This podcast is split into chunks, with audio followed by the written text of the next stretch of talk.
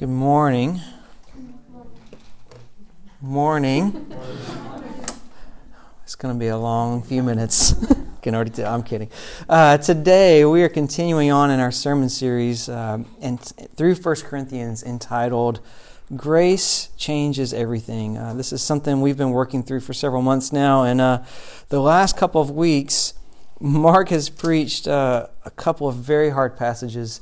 I always joke that he gives he saves the really hard ones for me, but man, he really uh, took uh, took the passages and just boldly shared what God says to us, and uh, and I've appreciated hearing that and appreciated all that the Lord has taught us through that. But today, on the surface, it looks like we're we're taking a departure from.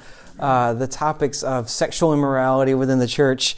Uh, but don't worry, we're still going to come back to that again next week because Paul dips back into that in, in the next chapter in 1 Corinthians. And uh, the thing we're going to see today is that all of this stuff is connected. All of our life, all of the sin that we walk through, we struggle with, all those hurdles is connected. All that we're working through right now in God's Word is pointed, it's difficult stuff but it's worthwhile for us to look at. It's, it's important for us not just to skip over. It's the reason we preach through books of the Bible, uh, because it's like you said last week. I don't know any church uh, on the face of the earth that would just choose, hmm, I think this would be great for us just to walk through this passage today. It'd be easy just to skip over this stuff, but man, this is worthwhile stuff for us to talk through today. It's helpful for us as we continue to grow and develop as a church replant. Uh, if you have your copy of the Bible, uh, if you would scroll with me or turn with me to 1 Corinthians chapter 6, and we're going to be looking at verses 1 through 8 today. And if you want a hard copy, there are some available. I'm going to be preaching and reading from the CSB, Christian Standard Bible. Um, the words will also be on the screen if you want to look along. Um, we're going to read 1 through 8, starting in verse 1 this morning. Uh, of 1 Corinthians chapter 6. It says this is if any of you has a dispute against another, how dare you take it to court before the unrighteous and not before the saints? Or don't you know that the saints will judge the world? And if the world is judged by you, are you unworthy to judge the trivial cases? Don't you know that we will judge angels? How much more matters of this life? So if you have such matters, do you appoint as your judges uh, those who have no standing in the church? I say this to your shame. Can it be that there is not one wise person among you who is able to arbitrate between fellow believers? Instead, brother goes to court against brother, and that before unbelievers. As it is, to have legal disputes against one another is already a defeat for you. Why not rather be wronged? Why not rather be cheated? Instead, you yourselves do wrong and cheat, and you do this to brothers and sisters. Man. Uh, we've already seen in chapter 5 that Paul's message and his wording has become very pointed. Uh, started off 1 Corinthians by expressing his love so that they know that all this is going to come from a place of love, and even this is from a place of love. But he scolded this church harshly already for the blatant and unapologetic sexual sin that is present within the body of Christ here. He scolded them harshly for not only being complacent about it, but actually because they were boasting in it.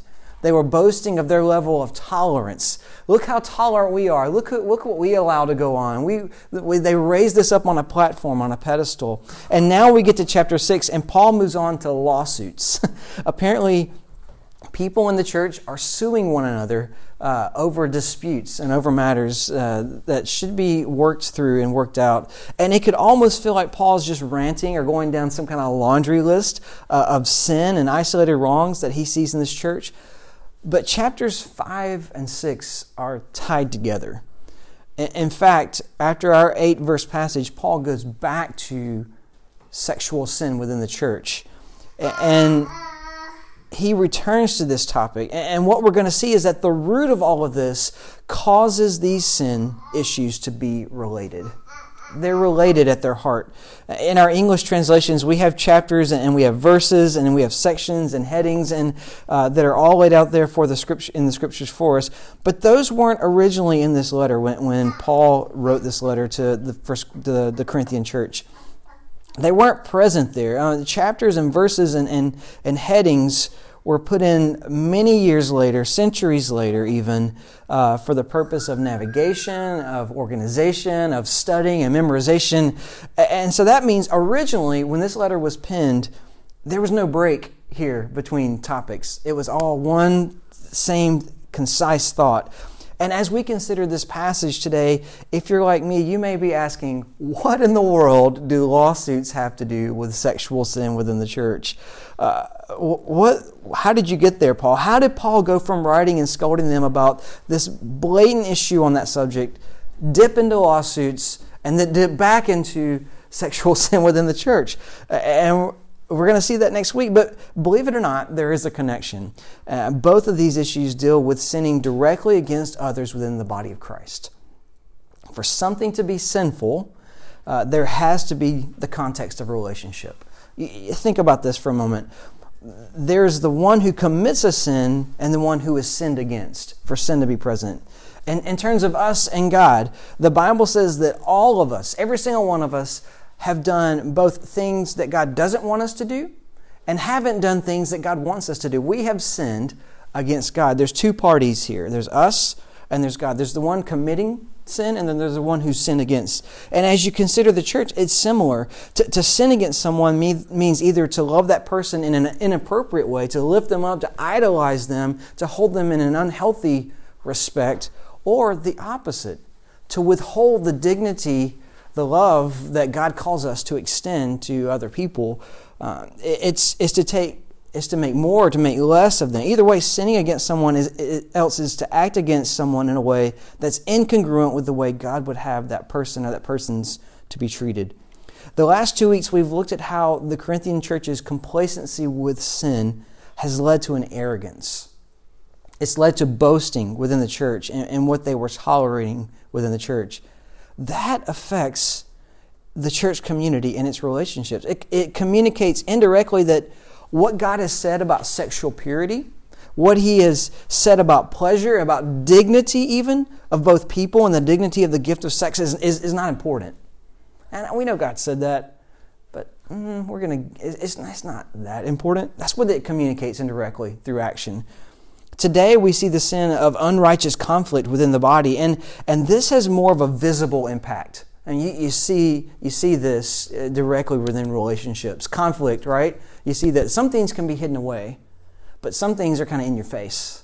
And, and conflict with brothers and sisters, that, that's on full display, especially when it's gone to the point of reaching lawsuits. But both of those things damage the church community. Both instances bring division and both distract from the main purpose of the church the gospel. Being a, a, a, family, a faith family on mission together, living life to share the gospel, to make disciples, to see churches planted, to live life in, in that kind of lifestyle, in that kind of manner. Uh, you think about this. Both of the sinful practices within these chapters are ultimately tied to pride, to idolatry of self, and pursuing my needs, my comfort, my preferences over everyone else. I, am far more important than everyone else, is what both of these sins communicate. Uh, and let's, let's dive into our passage to see what I mean. Uh, before we go any further, though, I want to stipulate one thing. Uh, I want to stipulate from the beginning that what we're going to be talking about as we consider lawsuits are civil lawsuits. We're not talking about criminal lawsuits. Uh, this is that's a totally different subject. We, we at no point are we suggesting, or is Paul suggesting, that the church should ignore criminal activity.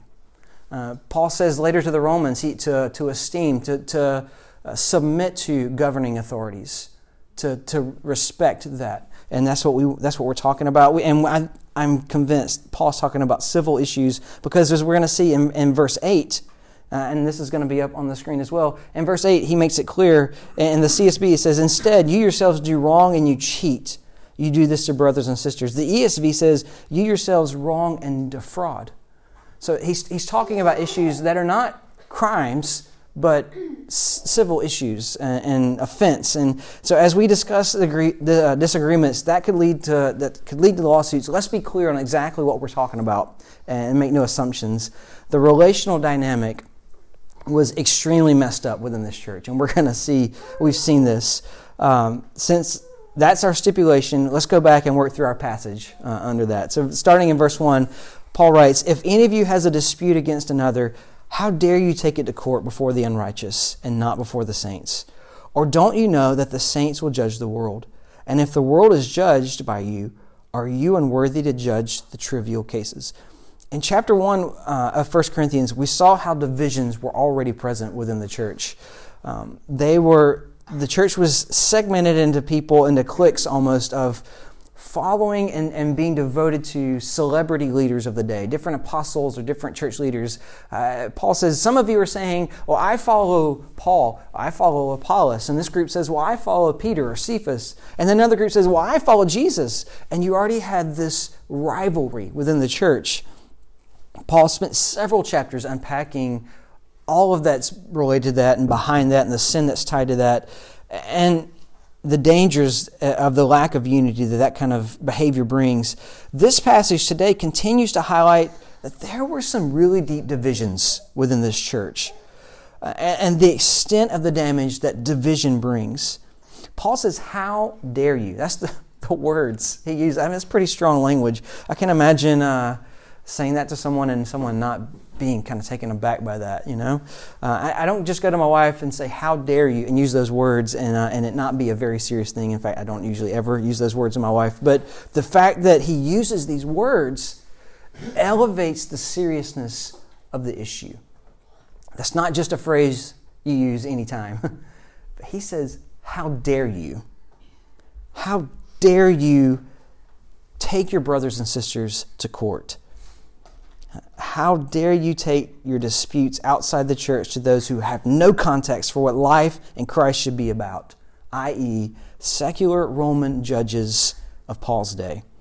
Paul makes reference to the coming day that's promised in several chapters throughout Scripture, several places throughout Old Testament and New Testament, where the church will be given privilege in the final day of sitting with Christ at the final judgment of the world. And we don't know how all that's going to look, but we know that we're given several glimpses throughout the scripture where we, as the body of Christ, Christ is doing the judging, but we're right there present with him as he judges the world and even judges those angels that were fallen, that, that followed Satan to try to usurp God's authority, but were banished from heaven. And you see that in several places, and just put these on the screen. We're not going to read through these, but if you wanted to make note of that and go back to that later, you see that in Daniel 7 and Matthew 19, Luke 22, 2 Peter 2, and ultimately in Revelation 3 and, and, in verse and in chapter 20 as well. The CSB Study Bible says this about verse 2 in our passage. In light of the church's role in these coming ultimate judgments, the church is certainly qualified to judge trivial cases that concern matters of life. We are, not, not individually, but we, the Spirit of God has equipped us as a family of God, as the people of God, to work together in love, in harmony, to work through dis- the disputes that we have within the church. Uh, in, in no way should we ever get to the point of we're taking things to the courts outside of the church in love, we should be able to work through those things. If we rely on the Spirit's leadership while cultivating a heart of humility, the church is more than capable of resolving civil disputes. God has equipped us to facilitate conversations of reconciliation that's, that's all through the scripture. Paul writes that, that, that even that God has given us the ministry of reconciliation. That's what we're about. Uh, the gospel is about reconciliation, about man being reconciled back to God, of, of brother again, being reconciled to brother. Therefore, my question for us as we look at this today what didn't happen in these situations that led them going to court? It seems to me that this is as much about lawsuits as it is about conflict within the church. How we handle conflict with brothers and sisters is a serious issue. This church family, they should have dealt with these issues long before it ever got to the point of going to court. Uh, long before solicitors and lawyers were brought in, were they so unwilling to engage in healthy biblical conflict within their church family? But I wonder the same question about us are we willing to be bold enough to have those conversations? But we're, we're going to get to that in a minute. Um, the reality of lawsuits against brothers and sisters is a sign of deeply, deeply unhealthy relationships and deep unhealthy communication within the church. It's a sign of unwillingness to confess sin, uh, a sign of unwillingness to, to confess offense and, and bitterness with a brother and sister. Part of being connected to the church is being committed enough to love one another enough to actually talk to each other when it's hard. You don't, you don't just choose when things are going well, choose to associate with one another. That's not what being a part of the church. We're not just a social club where it's fun to be together and we only do fun things. We, all of life is tied together. We live life together. Part of being the body of Christ is, is being committed enough to love each other sacrificially. So even when it's not comfortable for me to have conversations, I'm still going to love you enough to have the conversation I need to have. Even when it's not comfortable for me to listen to someone who needs to have a hard conversation with me, I'm still going to love you and respect you enough to have to listen and hear you out and hear what you have to say. How you and I relate to one another within the body of Christ directly directly impacts our witness to the neighborhood around us, to the world around us those aren't separate issues. Our effectiveness to engage our neighborhood is, is affected by our relationship with one another. There's a reason Jesus said to his disciples in John 13 35, By this everyone will know you're my disciple, by your love for one another. It's by your love that they'll know. Not loving one another does the opposite of sharing the news of the gospel, it hinders the witness of the church. I can't think of a much more unloving thing within a church for there to be division and disunity to the point that there are lawsuits amongst people within the same church. So, what's the answer? The pragmatist in me always wants to know this. So, what's the answer to the problem then? Uh, how do we respond when we find ourselves in this situation? Well, Jesus was very clear. He, he spoke very directly and very clearly uh, as he looked forward to churches and the existence of Christian churches across the world, he says this in Matthew 18 uh, 15 to 17. If your brother sins against you, go and rebuke him in private. If he listens to you, you have won your brother. But if he won't listen, take one or two others with you, so that by the testimony of two or three witnesses, every fact may be established. If he doesn't pay attention to them, tell the church. And if he doesn't pay attention even to the church, let him be like a Gentile and a tax collector. There's a blueprint for how to deal with someone who has sinned against you. Jesus' end goal for his followers carrying out this process is reconciliation. That's the goal here.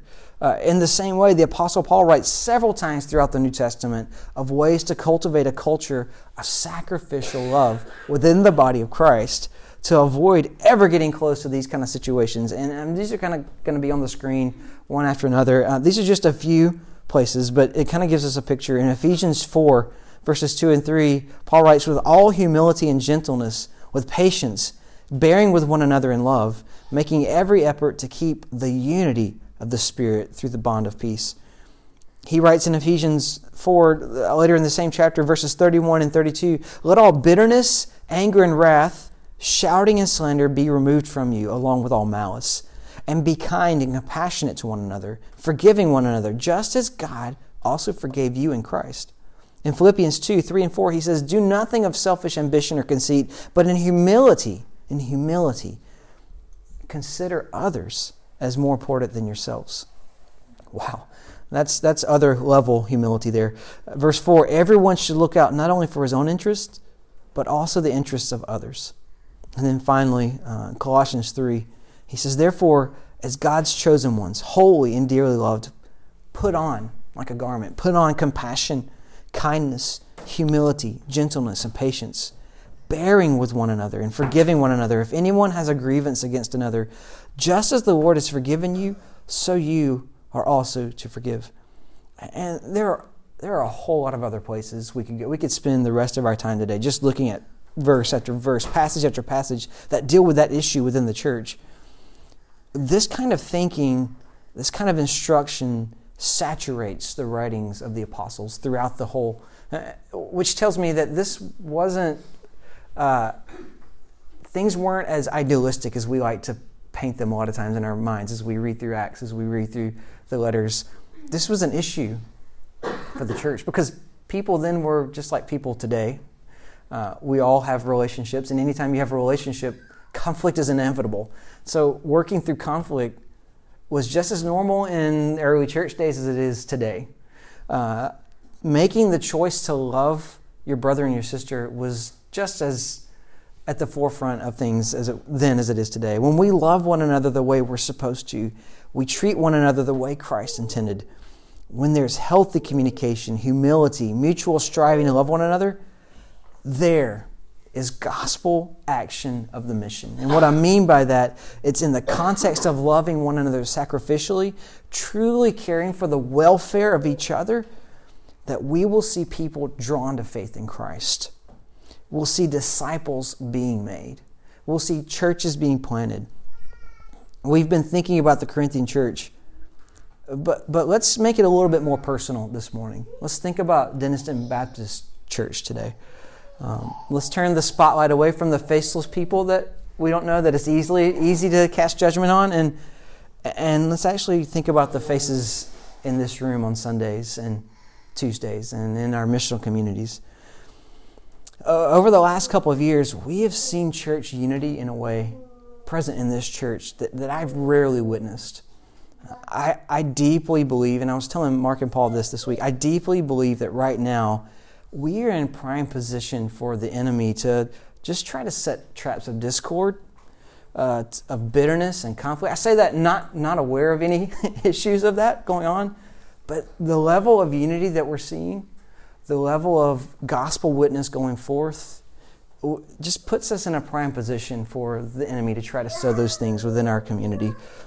We must be vigilant to actively build up one another outwardly as well as inwardly within our hearts. But let's be totally honest this morning. Um, even when this is happening, conflict is inevitable.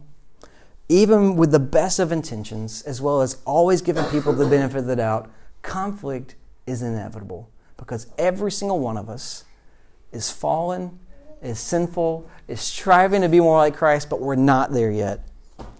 In those moments, though, we have to be faithful not to respond in an unhealthy way.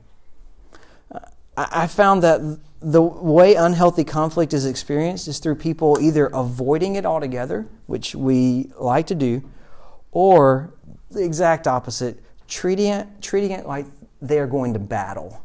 And their words are their instruments of battle to the death. We don't always engage in healthy conflict. That's why we have to work hard to make sure we're engaging it in a, in a biblical way. So I want to speak to kind of two different situations here. First, if you've been wronged, if you're in a place of feeling wronged, before you take action or speak to anybody else about the situation or about the issue, I want to urge you just to take a moment to steady your heart.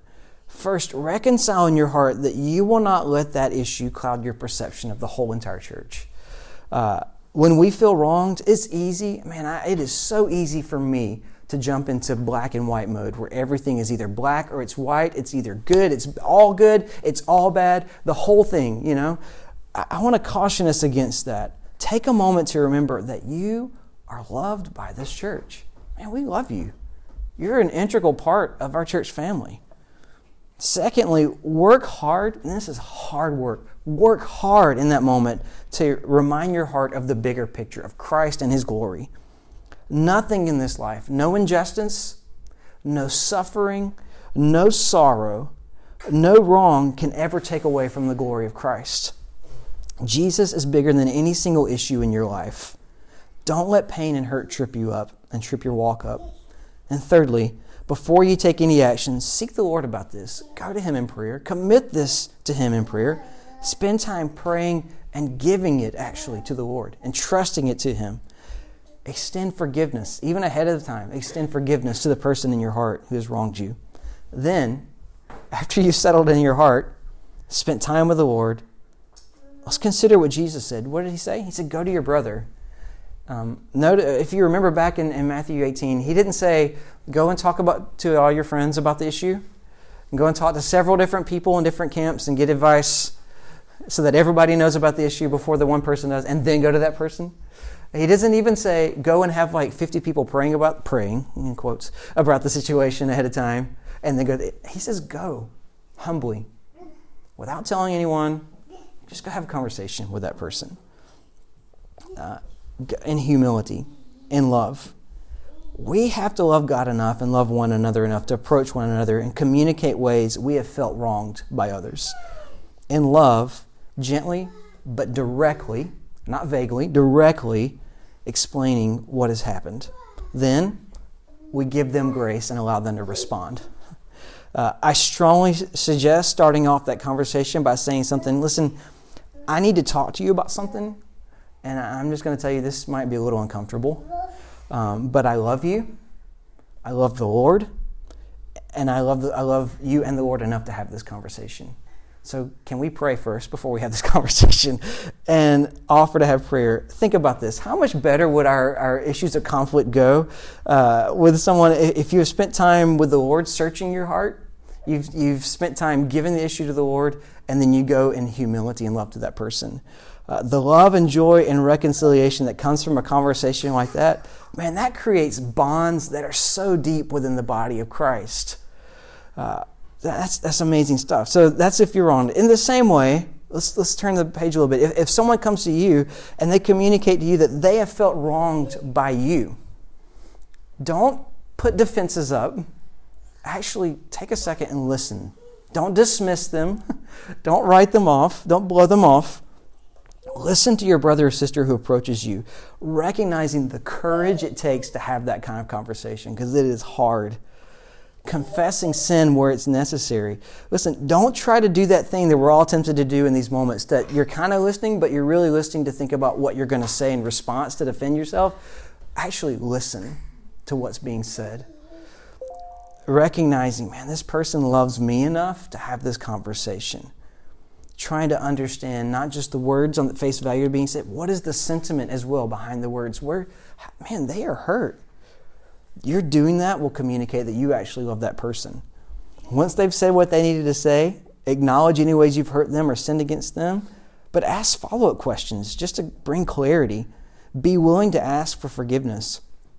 But at the same time, it may be that after the conversation, you feel like you're 100% blameless in the situation.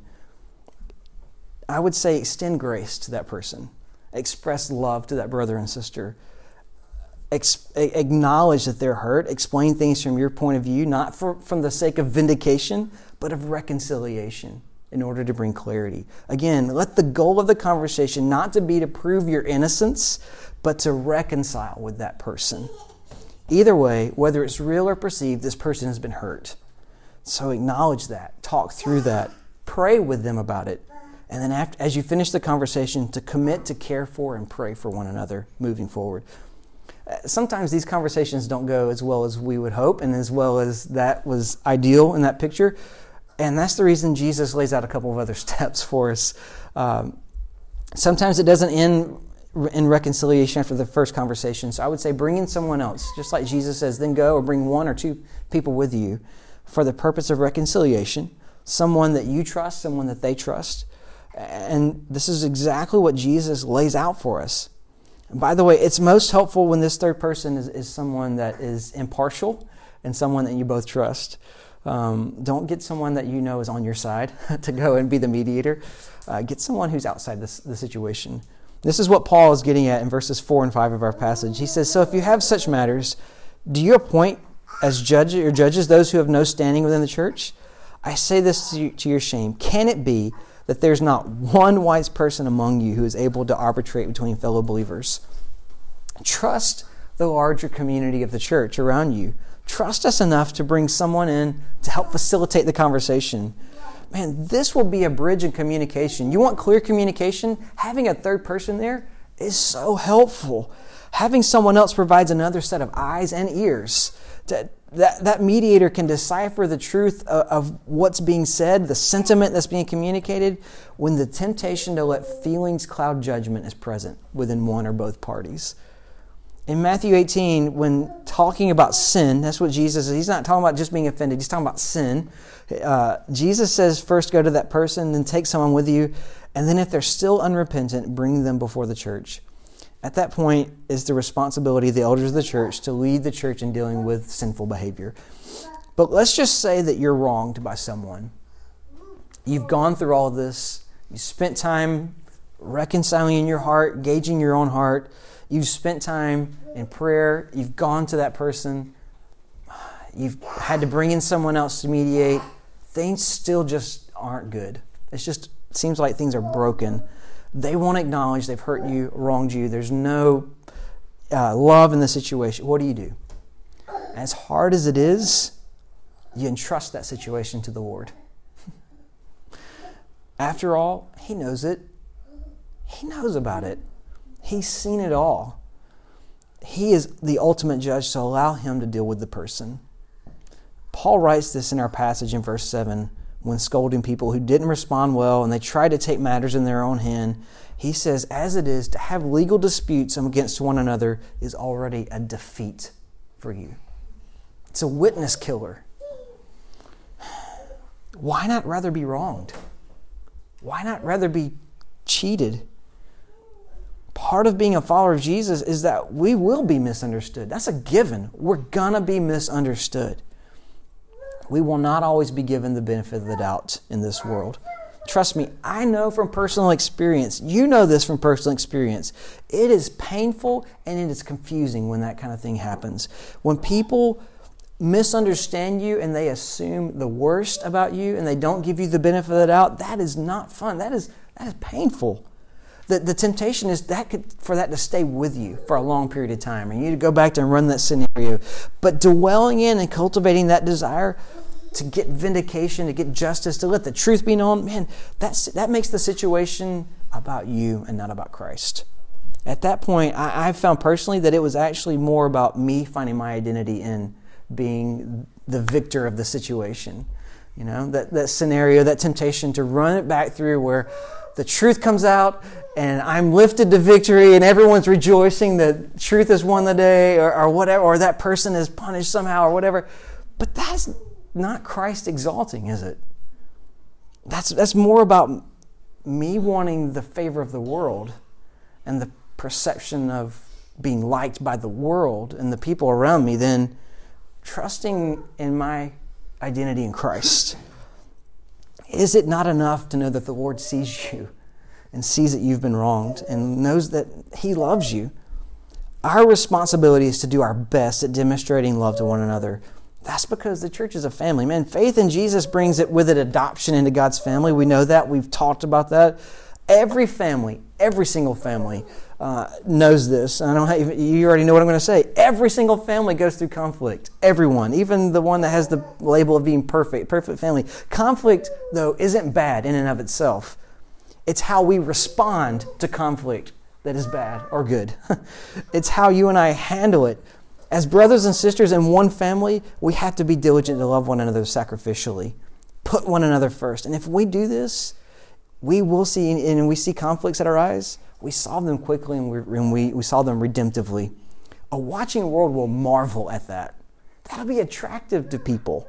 The gospel will be on display. The healing power of God is attractive to others.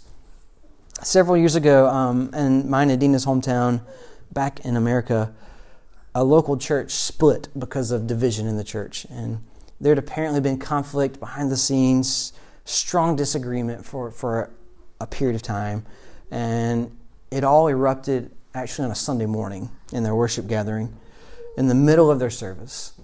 Uh, what started out as a regular Sunday time of worship with singing, with celebration, was halted in the middle and quickly just imploded into name calling, shouting, blame casting. Uh, I, I wasn't there to witness it, but I know many people who were. And every single one of them described the scene as painful, horrific, gut wrenching. One group ended up leaving the church and starting their own congregation. And so they had two in this small town, and they'd already had a few other churches. Yet another church pops up. And um, after a couple of years, there begin to be conversations between these, a couple of years, be conversations between these two groups. And then there was commitment to pray for one another and then they said, you know, it'd be really good if we just started having every once in a while joint gatherings together. And so they started having joint services together. And after a period of time, these congregations merged back into one. And they, uh, they changed their name. They changed the name of the church from what it was to Restoration Church, signifying all that God had done in, in their, in their church family. We celebrate that God can do that. He can take the most broken of relationships and the most broken of situations, and He can bring healing where there's fracture, where there's brokenness. He does that in our relationships. But I just wonder what if things have been different, though? Even though I know many of them, I don't pretend to know their hearts and their minds in the situation. I don't know, I don't pretend to know what they're feeling in that church years ago that led to this trauma on that Sunday morning. But I can't help but wonder what would have happened if love and, recip- and reconciliation had been at the forefront of the conversation amongst everyone involved. Don't let something gnaw at you internally. Don't let something sit there and fester and turn in from offense and hurt to animosity to bitterness. As we close this, I just want to finish our time with, with just a couple of questions. Are you harboring feelings of bitterness this morning against a brother or a sister. I once heard someone say that bitterness is like poison. We take it and we expect someone else to die. When really it's just hurting us and it's killing us. It's sucking the life out of us. All the while we're just waiting on that person to suffer. If there's something you're holding on to, don't wait to reconcile. It will only cause harm to you. Settle that today. And by the way, if you're wondering, do I have something? This is how you know. If you're continually running scenarios in your heart, in your mind, with you and someone else within the church, it's a pretty strong indication that there's something that needs to be addressed. If it's been weeks, months, years, this is going on, man, settle that, address that. Go to your brother or your sister and make that right. Secondly, have you been convicted about wrongdoing, whether it's intentional or not, that you've, you've, wrong, you've committed against a brother or sister? This is what Jesus says about this in Matthew 5 23 and 24. He says, So if you're offering your gift on the altar and there's, there you remember, as, as you're, you're worshiping, you remember that your brother or your sister has something against you. Not that you have something against them, they have something against you. Leave your gift there in front of the altar First, go and be reconciled to your brother and your sister, then come and offer your gift. Whether or not that person even remembers this uh, or was aware of it, you need to go and ask forgiveness and make it right. Being proactive in these things will help our church grow to a place, man, that is so healthy, that is so unified. A culture of being quick to forgive and quick to apologize is a powerful thing the outworking of that will inevitably be continued gospel growth, seeing people come to faith, seeing disciples made, seeing churches planted. So this morning, we just want to give you some space to think about that, to ponder that. Maybe you want prayer for that, but maybe you just sense the Spirit nudging you in your heart that you need to go to somebody today. I want to encourage you to do that. Maybe you just need to go and, and pray with someone and say, Look, I, I just need to talk to you. We need to have this conversation. I love you. I want to get things right. And as we respond, we're going to have a time of singing. We're going to have a time of, of praying. Um, Mark's going to be outside the doors there if you want to pray with him. Um, but we're also going to partake in, in the table. And this is something, as we look at the, the Bible, this is something exclusively for those who would call themselves followers of Jesus um, those who have committed their life to Jesus. And, and if that's you today, we invite you to partake in this. But we do that today, remembering that because Jesus, the night he was betrayed, he took the bread and he broke it and said, This is my body, which is broken for you. That breaking of his body paved the way for us to have reconciliation, not just with God, but with one another. At the end of the meal, he raised the cup and said, This is the new covenant, the new one in my blood. Because of that, we can now have reconciliation. We can see forgiveness of sin. So I want to invite you today to come and to break the bread, to dip it into the cup, and to remember that there has now been purchased for you restored relationship. Let's pray together. Father, thank you for your goodness. Thank you that even in difficult situations and conversations, you give us grace You give us the, uh, the ability. You equip us and enable us to love in a way that we can't love in and of ourselves. And so today I pray that you would help us to grow in this area, help us to be bold enough and courageous enough to step into the places we need to step to, to have the conversations we need to have. I pray that you would not let this get away from us, that we would not be able to cast this to the side, but that we would be faithful to follow through in this. And that as a result, your name would be magnified and glorified. As a result, we would see people all around us coming to know you. In Jesus' name we pray. Amen.